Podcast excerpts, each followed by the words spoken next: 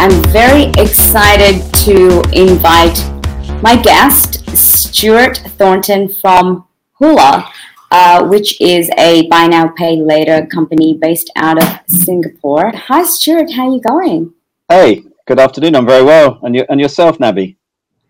Not too bad at all.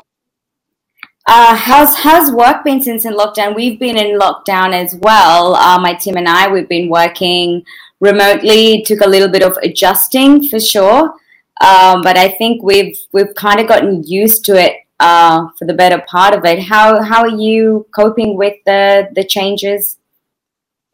Yeah, uh, I think we're we're uh, we're doing reasonably well. I mean, uh, the irony actually is that we've probably got even better at at working together. Uh, it sort of forces everybody to you know to communicate um, a little bit better. You know, use video, for example, to and to sort of share and, and, and talk to each other, and, and you, you sort of force some discipline around that structure of communication. So actually, it's ironic ironic that I think that we've probably done better from that perspective. Um, business has been crazy. I think uh, that's probably the only word that I can use. Um, you know, it, it, it seems to seems to be that uh, the kind of business model that we've got is something that people quite like um, using at this time, uh, and so it's uh, it's been uh, you know really busy, and it's very very very easy to get out of bed and work, and uh, and then all of a sudden it's nighttime again, and you know, the, the, the, probably the the importance is to try and find some discipline around uh, you know you know having some time out uh, actually being the probably the hardest thing. But it's uh, it's all good. We only get to do this uh, most people at least once so we might as well enjoy it and make the most of it as anyway yeah absolutely so we've got a few people join in i'm going to encourage the audience to ask questions as we move through this this fireside chat, which is very virtual, um, kind of also getting used to having conversations uh, with people so that we keep the community live and and get to have this sense of connection, even though we're we're apart. But on the flip side, uh, you're all the way in Singapore, and if I were to talk to you, we have to do this anyway. Do you think? so let's start off with with you, Stuart. A little bit about um, who you are. I know you have a very interesting story, who you are, and how you ended up in, in Singapore, and a little bit about Hoolah. Yeah, absolutely. Um, I mean, personally, um, I'm from England originally. Um, I think uh, my accent still still shows that. Um, I, I, grew up in uh, sort of southeast England. Um, I think I always had a burning desire to uh, to, to, to leave and sort of explore the rest of the world and, and had the fortune of moving to uh, Amsterdam in, in the Netherlands for a bit with work uh, to Ireland and and then uh, I probably most fortuitously had the opportunity to uh, to do what a lot of poms do and, and travel to Australia and uh, and settle in Sydney actually for for about about seven seven years in um, in total. Um, where te- technically I also have a passport for Australia as well um, in my in my time there. So Singapore sees me now as an Australian rather than uh, rather than English. But um, again, it was work that that, that uh, took me to Singapore. You know, like a lot of people, um, had an opportunity to move move up here, um, and give or take uh, a year or so, I, have been here ever since. So it's about sort of 12, 12 years in total. Um, I guess sort of opportunity, opportunity, not not as the, as the phrase goes. I'm there, so uh, move, Singapore sees me now uh, into the e-commerce sort of payment space in, in 2014 with a company called WorldPay, um, who who uh, are reasonably sort of big, I think, now in in Australia too, and had the opportunity to understand a little bit more about you know potential opportunities and and then sort of seeing you know the buy now pay later space grow in Europe and uh, obviously in Australia. I think uh, a lot of the people that uh, that you talk to and uh, you know with uh, with your sort of customers and audience will, will most definitely know what this sort of concept concept looks like. Um, and really the opportunity for us was to take that idea into into Asia um, you know, starting uh, starting in Singapore. And so that's what we did in uh, so beginning of 2018 at least um, so officially uh, to, to bring that sort of solution here. So born in London, came to Australia, ended up in Singapore, um, and you're also an advisor and mentor to a whole range of uh, startup programs like TechStars and Startup Bootcamp. Um, what what led you to decide to move to Singapore and headquarter in Singapore as opposed to Australia?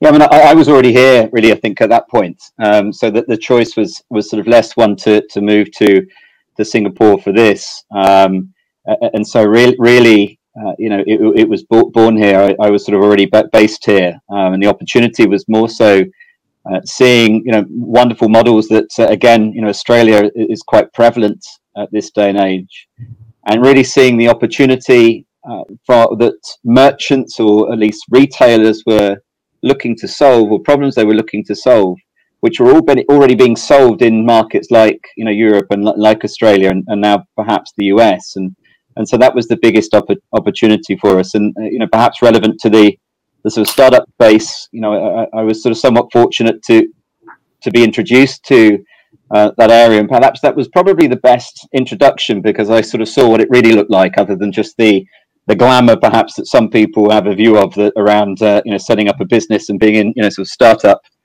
um, you know, gl- glamour is perhaps not the, quite the word I'd use now, but uh, uh, uh, that's uh, it was a good introduction. Saying startups are glamorous.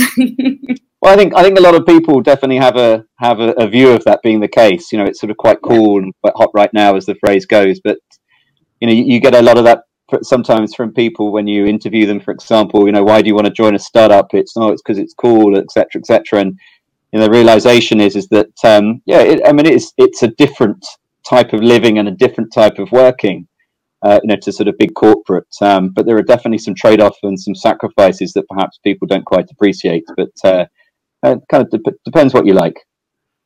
What are some of those sacrifices?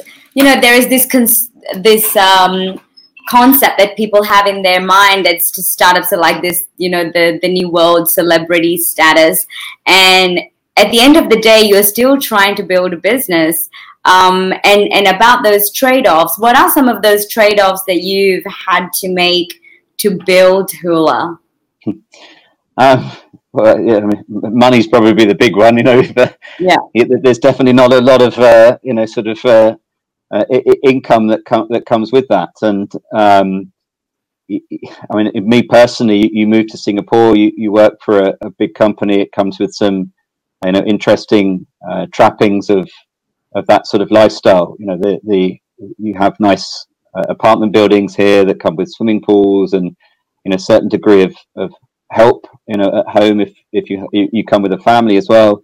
Um, and it's quite hard to you know to, to give a lot of that up um, in relative terms, and, and especially when it comes to sort of managing family and being used to having a certain type of lifestyle, and all of a sudden you know literally cutting it off at the um, at the legs and having to live a very different uh, sort of way. I mean, I, I, your living locations definitely change.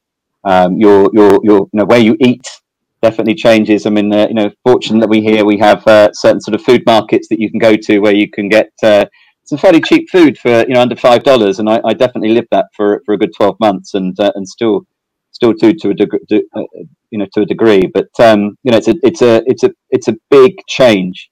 Um, but I, again, um, I think it depends on what you like. Um, you know, working for big companies can be great as well if that's what you like. If you if you're perhaps a little bit more uh, creative and uh, independent and uh, looking for sort of some, that next big thing, you know, definitely startups is something that's quite exciting as well to to make those decisions and move quickly. You know, perhaps you can't do it necessarily in uh, in bigger organizations. Yeah, very very much so. I, I worked in academia for many many years before jumping into this the startup world. But if somebody had told me if it was going to be like this, I don't think anybody would start knowing the grind and the hard work and the sacrifices that you have to make. But once you're in, uh, it's also very hard to give up as well. It's it's a really weird paradox, um, and I think founders have um, either in their DNA or or their purpose that really drives them um, is what keeps people going on and on and on um, and, and getting back up after massive failures or massive setbacks. Um, so I can I can totally relate to that. Uh, I want to quickly jump into uh, buy now pay later as a concept. Uh, in the last couple of years, it has exploded and, and have become this really trendy thing.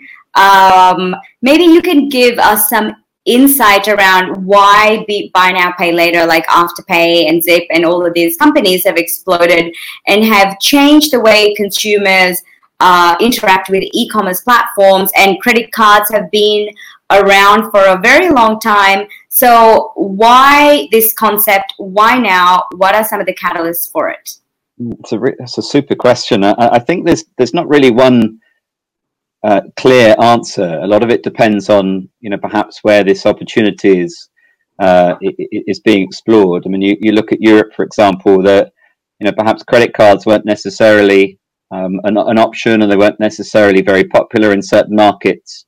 Um, you look at Australia. You know, I, I, remember the the lay-by, you know, model. It's you know effectively, you know, a lot of buy now pay later is the same, if not you know reversed and, and perhaps a little bit more digital. Um, so I, I, think the the grounds for you know the growth that differs based on the the, the user opportunity in those respective markets and, and countries. Um, there are probably a few a few trends though, perhaps that do do uh, transcend all those different markets, and I, and I think it's it's perhaps a little bit more you know demographic driven. You know, you're seeing uh, the Gen Zs, you know, millennials, uh, perhaps having a little bit more money in their pocket um, in general.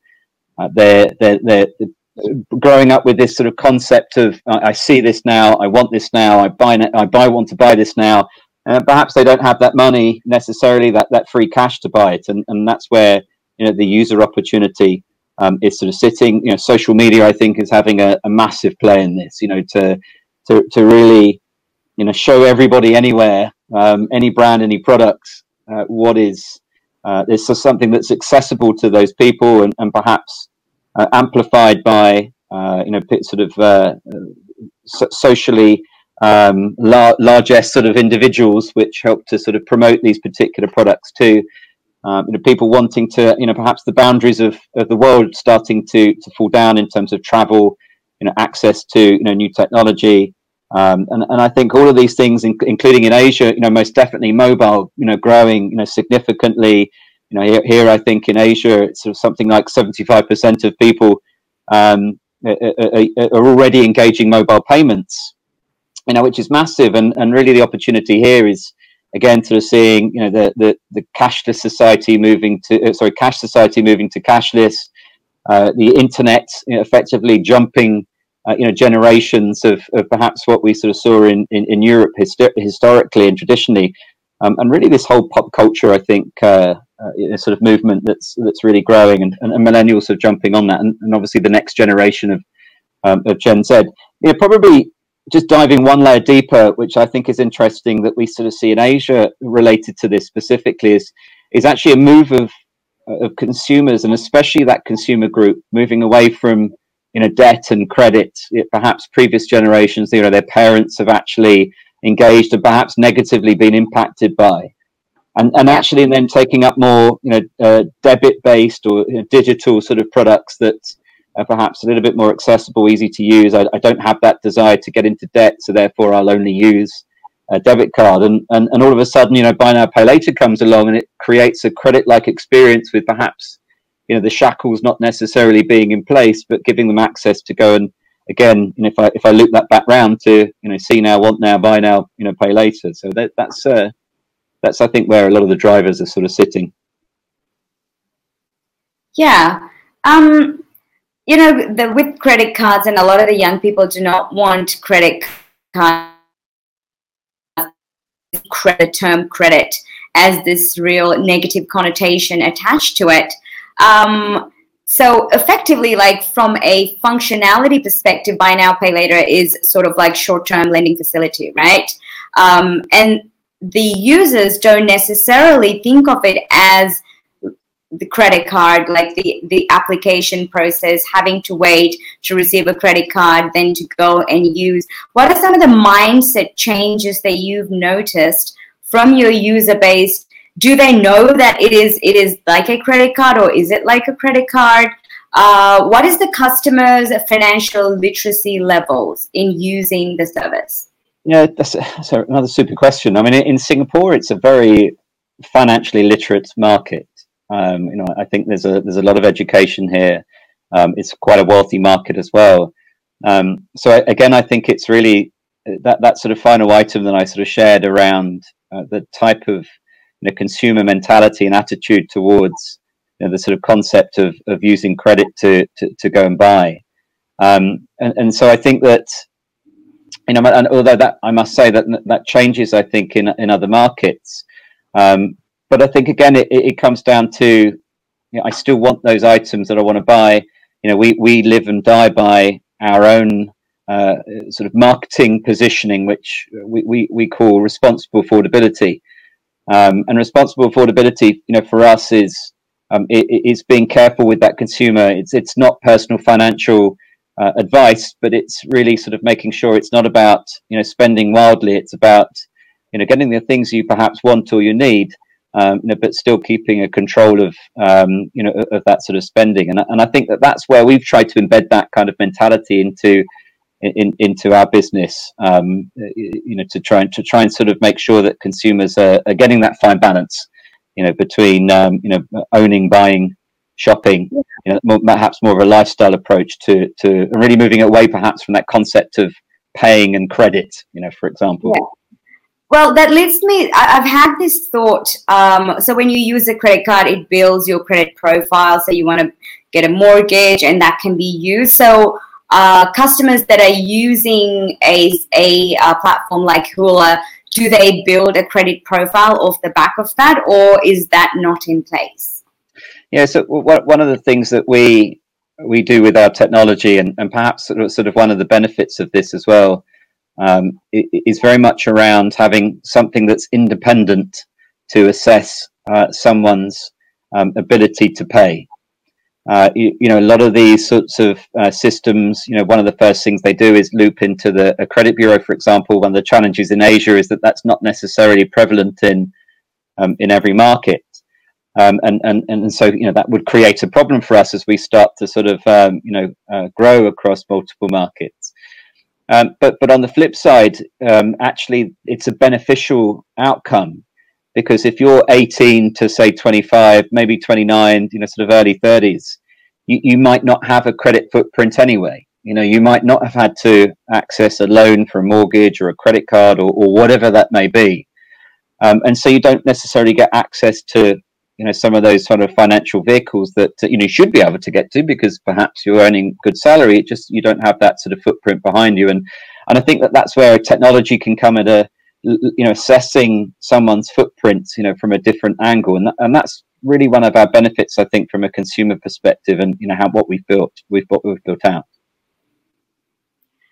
Uh, so what, what is the, the competitor landscape like in asia pacific uh, singapore vietnam thailand all these countries and what made you set up the company in singapore as opposed to australia yeah, absolutely good question i mean I, um, you know, Australia was obviously an inspiration. I mean, there's some fantastic companies down there, you know, that I know very well.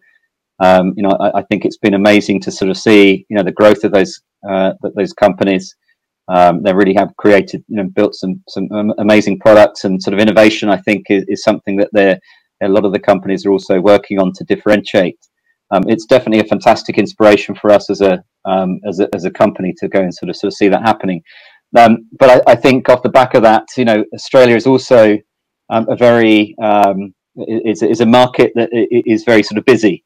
You know, for us to sort of come into that, you know, it's a it's probably not a, a sort of commonsensical choice, and so we, you know, it's it's not a, a, approach for us. So, and really, the opportunity, and perhaps back to the core of your question, is that you know there, there really isn't that much competition, uh, at least across the Asia region. If you look, uh, you know, sort of uh, broadly um, you know, there are a couple of companies that uh, have also done some you know, fantastic things in, in, in, certain countries. You know, there are a, a, few different models and ways of bringing buy now, pay later. I mean, I, you know, it, I'm, I'm, seeing buy now, pay later as a, as a phrase being used for, for, for everything. And uh, it's quite funny as it starts to sort of perhaps, you know, muddy what it, what it truly is. But um, that, that's fair if, if people are understanding and listening, because it can only be good for us to you know, to, to sort of popularize, you know, what, what, what we do. Um, you know, so, so for us, so really the opportunity when we set this up and started even thinking about it, you know, four odd years ago, um, as we st- saw, you know, companies like uh, Klarna and Afterpay and, and, sort of Zip, for example, really, you know, creating great value, um, uh, was to sort of see a, a, almost a, a, white sheet of paper in front of us to go and start drawing something on it, you know, because it really was a, uh, you know, sort of somewhat uh, nascent market, and and really that's where you know a lot of our thinking was to go and do that. And Singapore, well, I mean, there's probably a, a, a, personal angle and a and a work angle. You know, Singapore, if you've spent some time here, you know, it's a it's a super country. You know, it, it really is sort of what's so well set up. It's very easy. It's it's tiny, easy to get around you know everything works you don't really have to think too much you know generally you just wear shorts and t-shirts most days you know because there's not uh, I mean, you, can no, do that in Sydney as well can't you no, yeah, you, you, you, kind of yeah but uh, and I do remember winter just being a slightly sort of uh, you know uh, co- cooler and at least having a maybe a pair of jeans and a shirt but you know it, it's very sort of simple I think from that perspective too uh, to get around. Technology is very strong here. You know, there's some great talent. You know, a fantastic education system you know, reg, the regulatory landscape is um, is very is very strong. And as I said, you know, personally, it's uh, it's a very easy easy place to exist. You know, there's a lot of capital here, a lot of venture capital companies that sort of based here. It, it's often seen as the you know the sort of uh, a, a, gateway to the rest of Asia as well. So if you're looking at sort of scaling a business across the region, it's um, it's a, a, great place to be from that perspective. And, and related to this business, it's also quite a safe safe spot to, to really sort of start to uh, innovate and explore and, and, test and tease. And you know, if you can build it here, I, I think you can probably build it in you know most countries across Asia. You, men- you mentioned uh, regulatory uh, requirements. I want to dive a little bit deeper into that. And to build a fintech uh, company, regardless of what solution that you're providing, uh, there are some strict and heavy regulatory requirements that companies need to meet. Um, could you shed some light on some of the similarities, differences between the ASIC and APRA and um, and, and, then the and Singapore regulatory frameworks and uh, which one's more conducive for for startups to to establish themselves and is there opportunity for startups that are in Australia wanting to maybe move, uh, mm. maybe scale into Asia, um, what are some of the things that are really valuable to know for our audience yeah. um, regarding that aspect? Yeah, sure. That's a.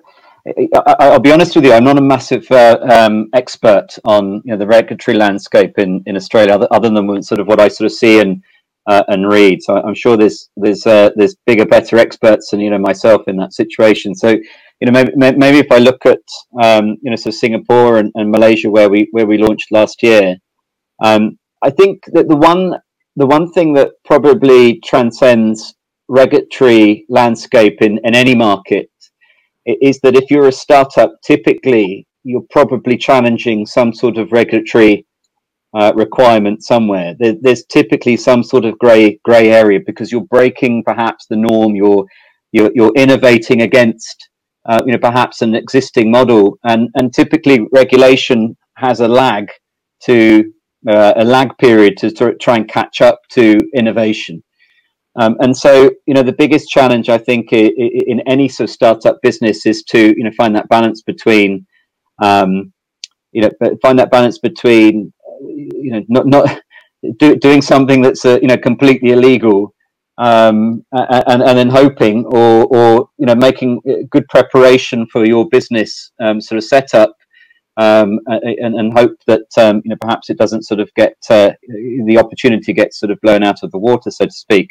Um, and, I, and I think what's important in, that is to make sure that you know one that you've got a you know a very good sort of legal part, part uh, partner. I think um, you know that uh, is very very much deeply connected to you know, the sort of fintech space. You know perhaps the sort of regulatory bodies. Um, you know, in Malaysia, there are a lot of institutions and associations that you know can help. Um, you know, get get your feet up, uh, in, on, feet on the ground to to start growing. MDEC is is you know a very very good um, association that provides a lot of support to to sort of startups. Um, you know, back to Singapore, you know, the MAS, the Monetary Authority of Singapore, you know, Singapore as a country, I think, is very forward thinking. It's very supportive of, um, of, of new innovation to drive, you know, inherent value and wealth in, in the country, especially it being a city state. And I think the sort of financial regulatory body here, um, you know, you can look at the types of, you know, the people that work there and their approach and their attitude, you know, the, the the bridge work that they do to other markets, it, it, just goes to show, I think, of their intent to, you know, to sort of support, you know, rather than to stifle. But it, it still remains, you know, it's very important to make sure that you're you're looking after the consumer. Um, I think in anything that you do, and uh, you know, we've definitely taken you know that approach in every market that we go to to make sure that we've engaged uh, as much as possible, as early as possible, um, you know, with the uh, with the authorities and, the, and those regulatory bodies and um, and uh, the, the, legal profession here. Yeah, I mean, regulation is sometimes um, seen as the enemy of scale, uh, and there are certain startup verticals where there aren't that much regulatory constraints, but definitely for for fintech, that's something that companies need to think about, and also from a cost perspective, um, account for those compliance costs that are associated. So, in terms of building a company like Hoolah, uh, taking it from idea to a product launch or getting product into market to meet the regulatory requirements, build your your your product uh, build a customer base, do your initial integrations with your customers from a product roadmap perspective. Um, one, how much funds are required to to launch the product, and what do you build first?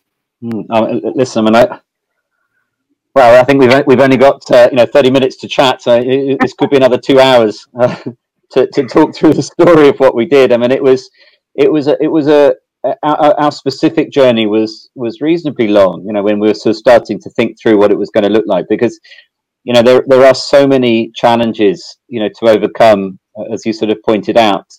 Um, but again, it comes down to you know the sort of the, the spirit of startup in the first place. You know, if you've got the passion and the desire to do it, you, are going to find a way, right? It's the I mean, you're wearing it on your T-shirt right now, and I think uh, you have to have bucket loads of that to, uh, you know, yeah. to go and sort of make something um, happen.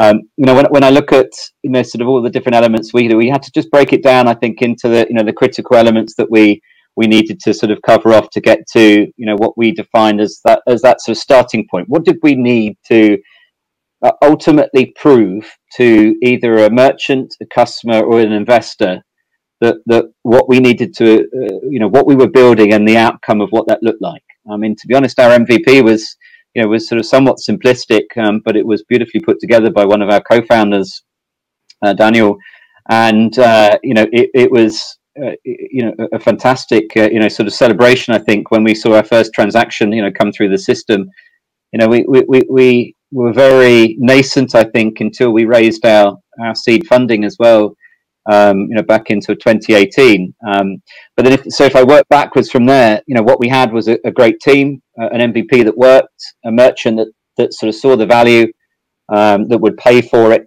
More importantly, and, customers that used it. So, you know, if if if I look back at that, uh, the, the, MVP across the whole business, the, you know, the minimum, maybe MVB, the minimum viable business, you know, I think that that's the sort of the, the critical elements that we uh, know, that we brought together. In terms of cost, I mean, I, I couldn't put a number against that. To be honest, it was uh, whatever it took. Yeah, yeah. Uh, so how do you then go from you know launching your your product in in Singapore, uh, building partnerships, and then starting to scale? Um, as a CEO, you have to make some very critical decisions that might be challenging at times. So, how do you manage profitability versus growth? And how do you make that juggle? Yeah, it's. It, I think um, there's probably something to be said for a startup mentality around that as well. You know, and, and there's to, to me, and, and maybe I'm wrong. I'm, um, you know, it, it, there is a difference between profitable and a profit, profitable business model. Um, you know, with a plan, uh, and and I think you know we've probably sort of seen you know three different you know versions. So you know, companies that just create lots of customers, um, but and try to then sort of monetize that afterwards. And, and, and this is neither neither a there's no opinion whether that's right or wrong, but it, it's an approach. You know, you perhaps have a, a, profitable business model, at least you know, with a plan to to make a company profitable over time, and then you've got you know, sort of uh, just profitable first, and, and perhaps growth growth last. Um, yeah. and, and for me, I think it's probably, at least in terms of how we've looked at our business, is to create something sustainable first, um, at least in terms of a business model, and, and, and, then, you know, really sort of grow sustainably, you know, off the back of that as well. Um, and I, I, think that that was the important because, again, when you're, especially at this, uh, the, the, the sort of the current times that we find ourselves in, you know, those companies that don't have a, a business model which can make money, um, are probably you know, sort of thought of less than those companies that have a, a business model that can uh, can ultimately make money in the future and, and sort of show that growth at the same time uh, and really sort of get to that point of you know break even and profitability a, a, little bit sort of sooner off the back of you know the support of um, of those sort of uh, the VC type uh, investors. Yeah, and with also with growth comes uh, a lot of risks as well, right? Because you're dealing with multiple partners. Um, how do you mitigate that risk as you scale? Um, and when opportunities come knocking on your door, there there are capital requirements, and then there are the regulatory requirements. So it's as you mentioned before, there are a lot of trade offs that you have to make um, and how do you manage that? How do you manage the risk because it's heavily um, enforced by the regulators to meet those compliance requirements? At what level do you say, okay, we're going to ignore XYZ part of the business for now and then build something? Uh, because you have to make that trade-off. And and what frameworks do you use to make those decisions? That's a good question. I mean, we, we, we, we're not sort of too, um, you know, too, too extremely different from any company in the sense that, you know, we have a every year and every quarter, you know, we have a plan and, and we, we focus on the elements that we think is going to contribute the greatest value to our business. Uh, you know, for us as, as obviously as founders of the business, but also, um, you know, for the investors and shareholders that we have, you know, inherent within as well. Um, and so that plan is sort of something that we, you know, we put together. We we make those hard choices because um, there are things perhaps where other people have bias or, uh, you know, sort of perhaps personal interest to, to go and follow. Um, but but ultimately, it's those tough conversations to say, no, this is this is the best outcome for us in the next of 12, 24 months. This is this is where we're going to head.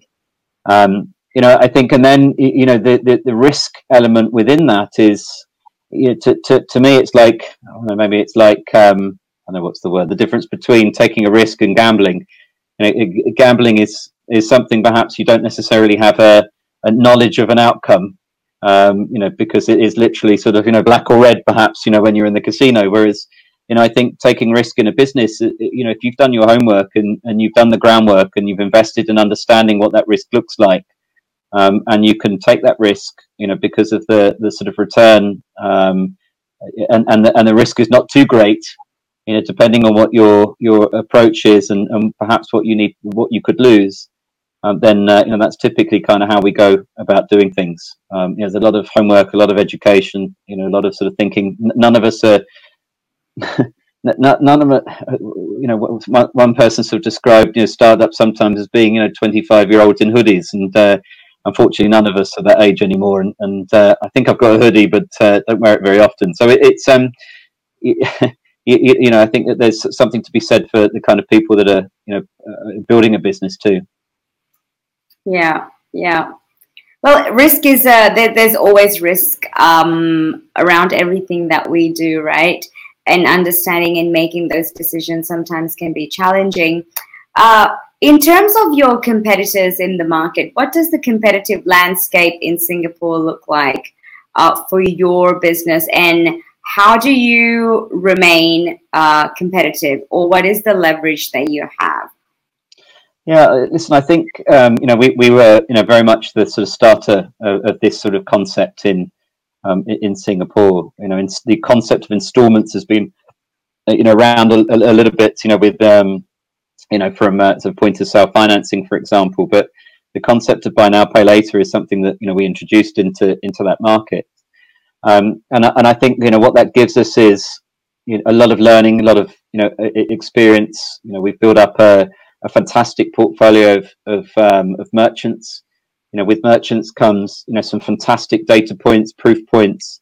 You know, to show show that uh, you know what we do and the product that we've built um, is something that's you know sort of better than any other you know sort of player that may exist. Um, and I think that that's sort of somewhat proven in terms of you know those outcomes that we can that we can deliver. It's it's a, a very sort of solid um, you know sort of positioning. Um, and, and, you know, in the end of the day, when you're when you're sort of selling, it's important, I think, always to uh, to position based on the value of the business too. You know, and you, you, you listen to these customers. What what are they looking to do? And they're looking for more customers. They're looking to get them to buy. They're looking them to, to, to spend more. They're looking for them to come back, you know, time and time again. So everything that we've built in our solution is very much based around, you know, these sort of four different elements. And rather than just being, uh, you know, uh, uh, just being a payment company, you know, we're a lot more than that in terms of how we engage our merchant and how we integrate them ourselves into um, into them. And you mentioned the word partnership, and I, and I think that that's probably, you know, maybe it's the semantics of English, but that's very much, you know, how we um, how we look about you know building that relationship. You know, there is this is not a here here's a bit of buy now pay later and uh, I'll see you later. Um, it's very much you know this is a, a, solution that we embed into your your whole uh, your your whole customer journey. This is a, a channel for you to exploit and explore. Um, and we're here to work with you to go and you know maximize and optimize you know your existing investment into um, into into conversion uh, and, and ultimately to help you drive even, even more. That's why that's why we're here. Have you noticed um, because it's e-commerce and the products uh, that are used uh, on e-commerce platforms, the brands could range from multi-billion-dollar companies to very boutique individuals who've got an e-commerce store. Uh, would you be able to shed some light around the breakdown of various different segments in your merchant relationships? Yeah, I mean, we, we've taken a slightly different approach there, I think, as well to to some of the um, historical businesses um, that um, you know ha- have been in this space. I mean, we, we we've been very broad, very multi-vertical approach. Um, you know, consumers, for example, in Singapore, you know, the, the top elements that they look for is um, is travel. It's looking for uh, electronics. You know, fashion is definitely still part of that, but it's not the only you know vertical that's important. I mean, and we you know when you look at you know the success that we've had with uh, sort of 400 plus merchants that we have now. Um, you know, you can you can literally. It's almost like walking into a department store, and, and you know the different verticals that we cover from home decor to accessories to men's, ladies' fashion to uh, to lifestyle to to health, beauty, you, you name it. You know, we literally you know, cover it. And the and the I think what's really interesting is seeing the demand from other companies actually now looking at this as a solution. You know, where it, we, we've had interest from you know from uh, like internet dating, for example, to to insurance, to you know. What, what is the biggest internet dating platform in Singapore? I'm, I'm not sure.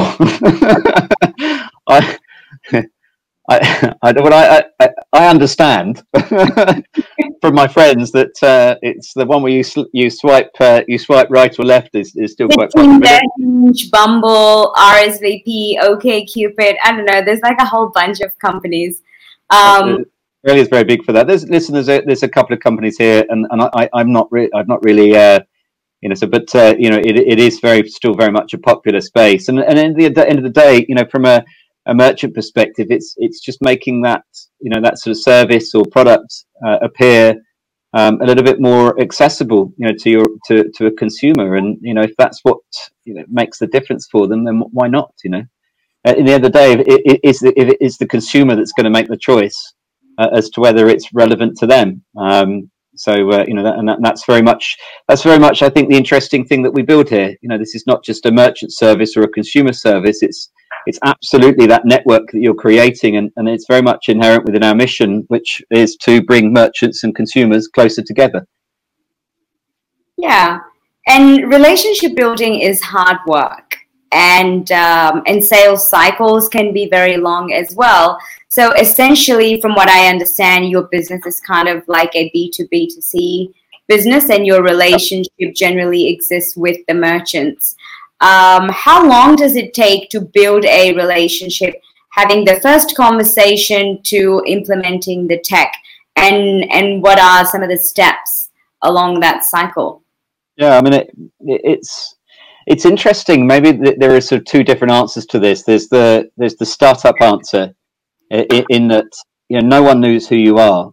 You you yeah. literally the ch- chicken or egg sort of conversation. I mean i remember right back at the you know at the start sort of fumbling around you know trying to you know sort of create uh, a, an image of a business uh, you know to try and create that trust um, inherently within this company where you know we didn't really have much at all um, and again you know I allude back to your t-shirt you know because that's you know what you're having to do an awful lot of you know i think that that's an appropriate uh, term for everything that we've done uh, and, and, still continue to do and, and have to um, but but in the the day, you know, as you start to, you know, you get that experience, you get those proof points, you're able to, you know, to to deliver that back. You know, the relationships it, comes from a, you know, perhaps networks that we already have here through partners. You know, you've used the word partner. Perhaps that's the other side of partner.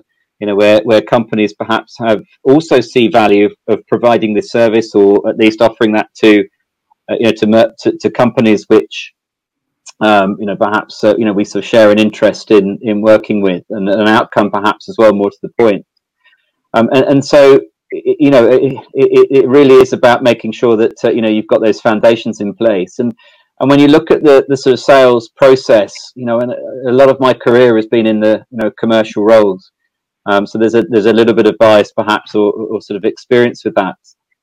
But for me, you know, and what we've what we've put together is is very much you know having a very clear methodology and, and structure and, and discipline and science almost around um, you know a process. You know, getting to know the merchant, understanding what they're looking what they're looking for, and how we can ultimately sort of solve those requirements that you know we're, we're uh, you know we're looking to we're looking to to to, to deliver. Uh, you know, again, as I said, those proof points that are important to, to go and deliver the, the fact that you, you know you've done this before. You know, we've got you we, we can do this for you. It's sort of very simple. That there is something to be said for you know different types of companies. You know, and I, I mean I've worked with big companies and small companies in my career. You know, the bigger companies there's typically a lot of people that need to you know to be talked to and shared and understood.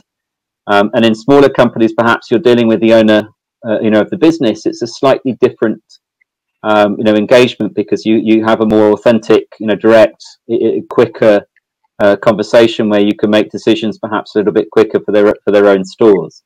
Um, but that being said, again, if if if the demand is there um, and you hit the right uh, the right spot, you know the sort of speed is almost a, a determinant of, of, of how keen they are to you know to move. And you know we we've had you know sort of our, our quickest uh, sale I think was in 20 minutes. Um, you know from uh, from from conversation to contract and almost I think another sort of 30 minutes to go live. I mean, it, it really can be. I think technology allows us to to move that quickly. Um, and there are some companies, you know, we're still talking to after two years, you know, just because it's trying to you know get this as a priority on their on a sort of a, a tech stack. But um, it's all part of the fun. Yeah, indeed. So I, I still I love talking about partnerships, but because I think any any business is built on the base of trust and relationships uh, because human beings interact with human beings. So you have your merchant side, um, and then you have the technology platforms that you have to work with to integrate to build um, some way of connecting to your merchant. So, what kind of e-commerce platforms uh, do you work with? Are there are these the big Shopify kind of platforms? Are there Asia specific platforms? Uh, could you talk a little bit more about your technology partnerships and the relationships there. Yeah, I mean, uh, you, you, hit the nail on the head. Really, they're all really, really important. You know, for for us to go and deliver a service to a merchant that uses one of these carts or technology platforms, um, you know, we, we have to be, or at least it makes a lot of sense to be pre-integrated to uh, to that.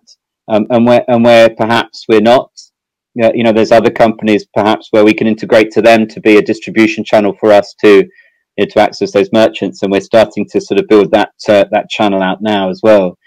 Um, I'll give you perhaps a, a, really great, great sort of case study and, and, proof point for us. You know, we, we invested quite heavily at the beginning into Shopify. You, you know, you use that uh, that particular brand, although obviously we work with sort of others as well. But Shopify have been you know, hugely supportive. It was it was not an easy conversation at the beginning because again we're a startup with with, with very little, but um, you know, somewhat fortuitously, you know, their team trusted us to, to to build something amazing, perhaps you know, based on the the experience and expertise that we had prior to setting up the business and, and some of the connections.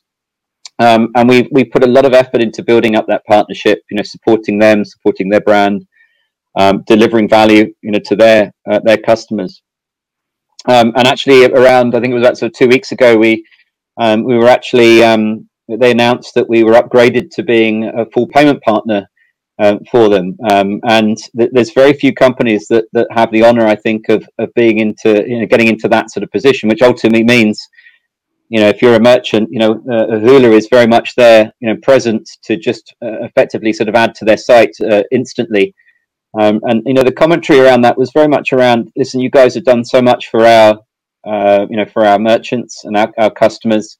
You know you've delivered the value that you said you were going to deliver you know i.e sort of increasing sales increasing basket you know delivering uh, you know sort of brand value and their brand message to you know to the to the broader community. Um, but but also I think the effort that we'd put into that partnership around creating um, you know sort of Shopify uh, events, you know getting other speakers to come along, you know creating environment. We, we've had some amazing events last year. It's a shame with you know COVID nineteen that we you know, we're itching to get out and do some more of these, but you know, we've had 150, 200, you know, merchants turn up and, and, and great brands like Facebook and Google come along to some of these sessions.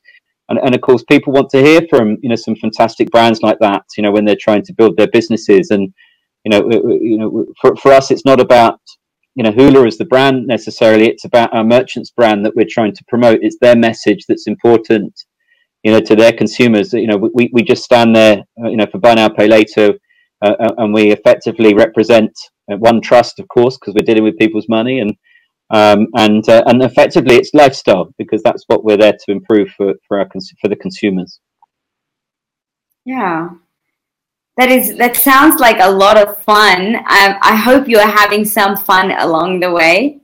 Um, yeah. Absolutely, it, it, was funny when the investor said uh, to us the other day. He said, "You know what, Stuart? You know one thing that you you just have to remember, he said, you just have to have fun. I said, that's a very good reminder. Thank you.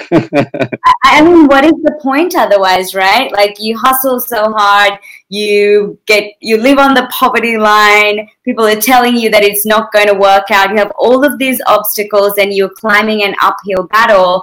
And from the outside, it might look, you know, very glamorous, but I'm sure you've had many, many sleepless nights and uh, thinking about, you know all the usual things that founders think about mainly around cash flow and when are we going to get the next um, sale and all of these things that that bothers you how do you keep focused how do you convince yourself to continue uh, what are some of the how do you overcome the mental blocks that you face no, I, I haven't worked that one out yet. So maybe uh, you know you can tell me. No, I'm, jo- I'm joking. It's um, listen. I, I, I think the, the one thing that actually it's interesting. The one thing i ask people you know when they come to you know for an interview um for for the business um you know i ask them you know what is what is their sort of true motivation? Because a lot of people will say oh listen i want to make money or i want to build amazing things and and I, you know everybody can say that but everybody has that one little thing that you know really sort of drives them that gets them out of bed that that that um you know when they've been knocked back that gets them back on you know there's the, the you know the right path. And and and I think it, what's important is for myself to to ask myself that question, and, and obviously from uh, the existing team, and to remind that, you know, and, and and it's those sorts of drivers that ultimately you remind yourself every day. But you know, overarching, you kind of touched on it already. You know, you, you put so much sacrifice and hustle into something. There is so much effort, so much sunk effort and cost of life, you know, that you put into trying to grow something from nothing you know, you know those moments when you look up at your wall in your office and you know you've got this cardboard cutout of your brand name, um, you know, sitting there, and it, and you think, my goodness me, that didn't even exist 12 months ago, and and there it yeah. is, just standing there, and, and now we've been in the newspapers, you know, we've we've raised money, we've we've got customers writing in every day, you know, to, talking to us. We've got merchants that write in, going, "I want to have Hoolah on our website." You know, yeah. you know, how can we get it? Done? I mean, it's it, it's that kind of stuff that you remind yourself every day that you know this is amazing. you you even remember how how the brand name came around, and the and the and the the time you spent trying to come up with some name, you know, out of nowhere, and all of a sudden people people use it. You know, big brands are you know we were in one brand the other day and they were. Oh, we love Hoolah. It's fantastic. Best thing we ever did in 2019. Best decision we made to, to add it to our, you know, to our business. You know, it's created so much great outcome. You know, we want to add Hoolah into this and Hoolah into that, and I'm going, you know, the, the, sort of the hairs on the back of your neck are sort of uh, you know standing up and tingling because you're so excited by the fact that you know again there's this there's this name that you you, you made up you know sort of two years ago and uh, and and there it is people using it in, in your everyday sentence so the sum total is is these little sort of moments these little wins you know you, you continue to sort of celebrate uh, you know along the way and again you remember why you did it and you know the sort of value of what you're trying to achieve and, and perhaps what you want as an outcome and there's always some personal drivers around that you know whether it be you know, family you know for, you know definitely my little daughter you know is definitely one of those drivers for me as well and I, I want to call that out for sure yeah, amazing. I relate to all those things that you you just said. We have a question from one of the members in the audience, Tim Chan. Um, Tim saying, "Do you think consumers will use uh, buy now, pay later more during an economic downturn? Um, it's a it's a really interesting question. So I mean, I, I, can only answer that with with factual proof as opposed to you know a, a thought. Um, you know, uh, just to sort of share. I mean, our business is growing, you know, month on month about fifty percent. You know, from March. Um, you know, we just sort of finalised our figures for, for April, um, and that's in terms of you know transactions and in, in, in terms of sort of revenue. And, and you know, when, when you're looking at those kind of month on month, you know, sort of growth stats, you know, I, have got to probably draw some parallels to the fact that, um, you know, we are in a different situation. That perhaps it's driven a little bit, and we can't determine this at the moment by virtue that people are in lockdown and, um, you know, that, uh, that, that people are, um, you know, perhaps getting a little bit bored. We've definitely had some people write in, you know, saying, oh, I'm just bored to tears. I'm just, sort of just shopping you know, you know, from that perspective, and and you, you, you start to look at the distribution of transactions if, if when they come in during the day.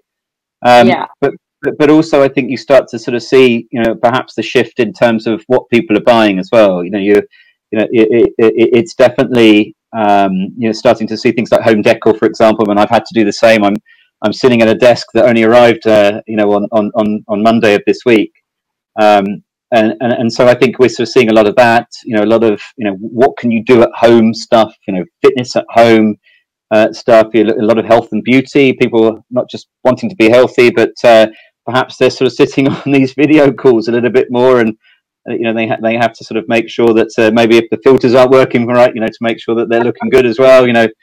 Um, unfortunately, it doesn't ever work for me anyway, regardless. But um, you know, it, it, you know, it, it's those sorts of verticals I think that we're starting to sort of see people uh, you know, using, but just for a different reason. And in, in the day, merchants are in an interesting situation where, you know, they're, they're perhaps some of the shops are closed, right? So, okay, how do I buffer my lost sales from an in-store perspective?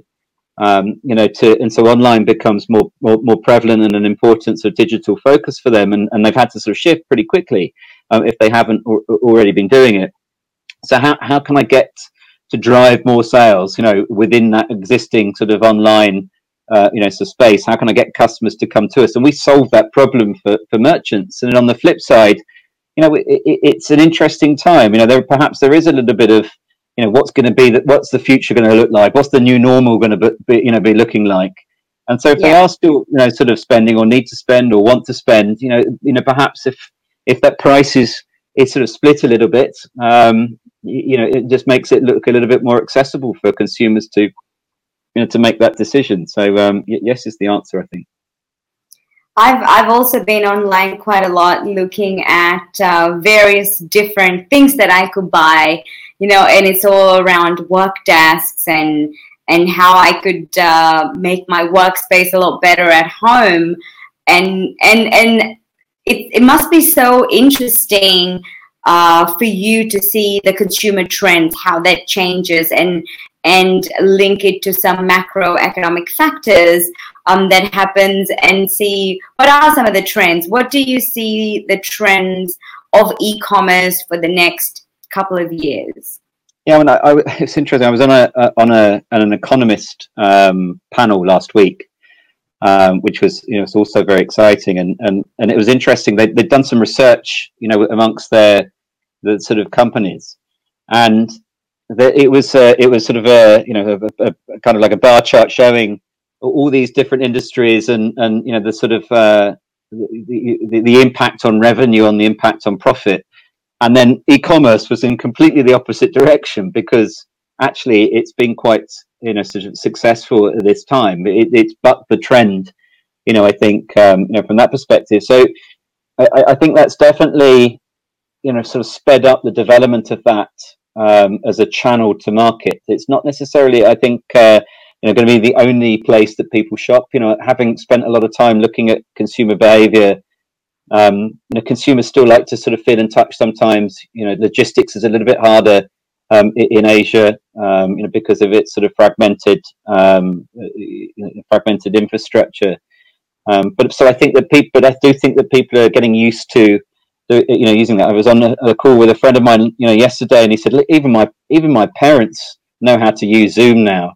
So when you start to when you start to put you know that sort of technology in the hands because they have to, you start to see, I think, you know, you, you drive that to adoption, uh, you know, from that. So I, th- I do think that we're going to see a lot more. That new normal is definitely going to be more digital, or, perhaps it will be, it will enhance that omni-channel uh, experience, uh, you know, from a, uh, you know, from a solution perspective. And, and actually, one of the things that you know we're building is uh, and about to deliver is uh, is our in-store capability as well. So you'll you'll create that true omni channel O2O, whatever sort of you know terminology you want to use, sort of experience where a consumer can buy online or or, or in the store, but still experience that same you know uh, lifestyle, that same experience of of not necessarily having to sort of pay everything up front. Yeah, yeah. Consumer trends and consumer behavior is definitely a topic we could talk for days on end, and we could do a whole new episode around that. I think we're coming up to time. Um, uh, before we wrap up, and, and thanks for everyone that joined in on Facebook and asking the, the questions on, on a Friday afternoon while we're all at home. Uh, what is your vision for next year? What is this one big goal that you would want to achieve for next year? Um, COVID nineteen to be uh, you know perhaps out of the way so we can go back to the office. you know, but, Craving human connection. Yeah, well, I, it, it's ironic. I mean, I'm I'm a reasonably sort of outgoing individual, and uh, you know, I've worked from a home office before. I mean, when I was in Australia, I, I did it for about four years. Uh, you know, working uh, working uh, you know for a, uh, for a business, I, and I I was the, effectively the office for, for, for a number of years in, in the Australia, Australia market. And I, I'm I'm reasonably okay with working, you know, from a from a home office, but you know trying to run a business you know from from home with a group of people sort of spread out that's a that's a slightly different uh, that's a slightly different sort of matter. Um, so it is good to create that little bit of um, you know togetherness in person. As you said at the beginning you know human humans like uh, a, little bit sort of proximity and touch at least most, most do. Um, and, and so I think that that's important. So I think even just for the just for the you know the benefit I think of our team and our people that that's the important thing for us is to is to get back to that uh, you know sort of n- normal operating procedure, but perhaps take advantage of uh, of sort of some of the things that we've seen. And, and outside of that, you know, to for Hoolah to to continue to grow, to add value to our merchants, um, add value to our consumers. I mean, I, I see there's a question here.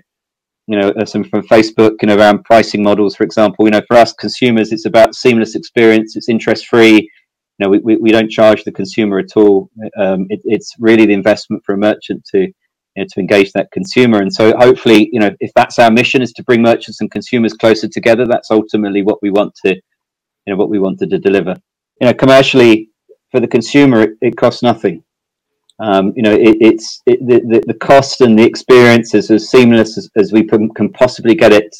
You know, while sort of balancing, you know, risk and, and, and understanding of, the, of that consumer. Um, and really, again, it's for the um, you know it's the it's the merchants effectively you know investment to to go and achieve that extra sale that perhaps they couldn't do themselves, or it would cost significantly more by doing so. And so, you know, really, that's how that's where our sort of commercial um, economics uh, you know operate.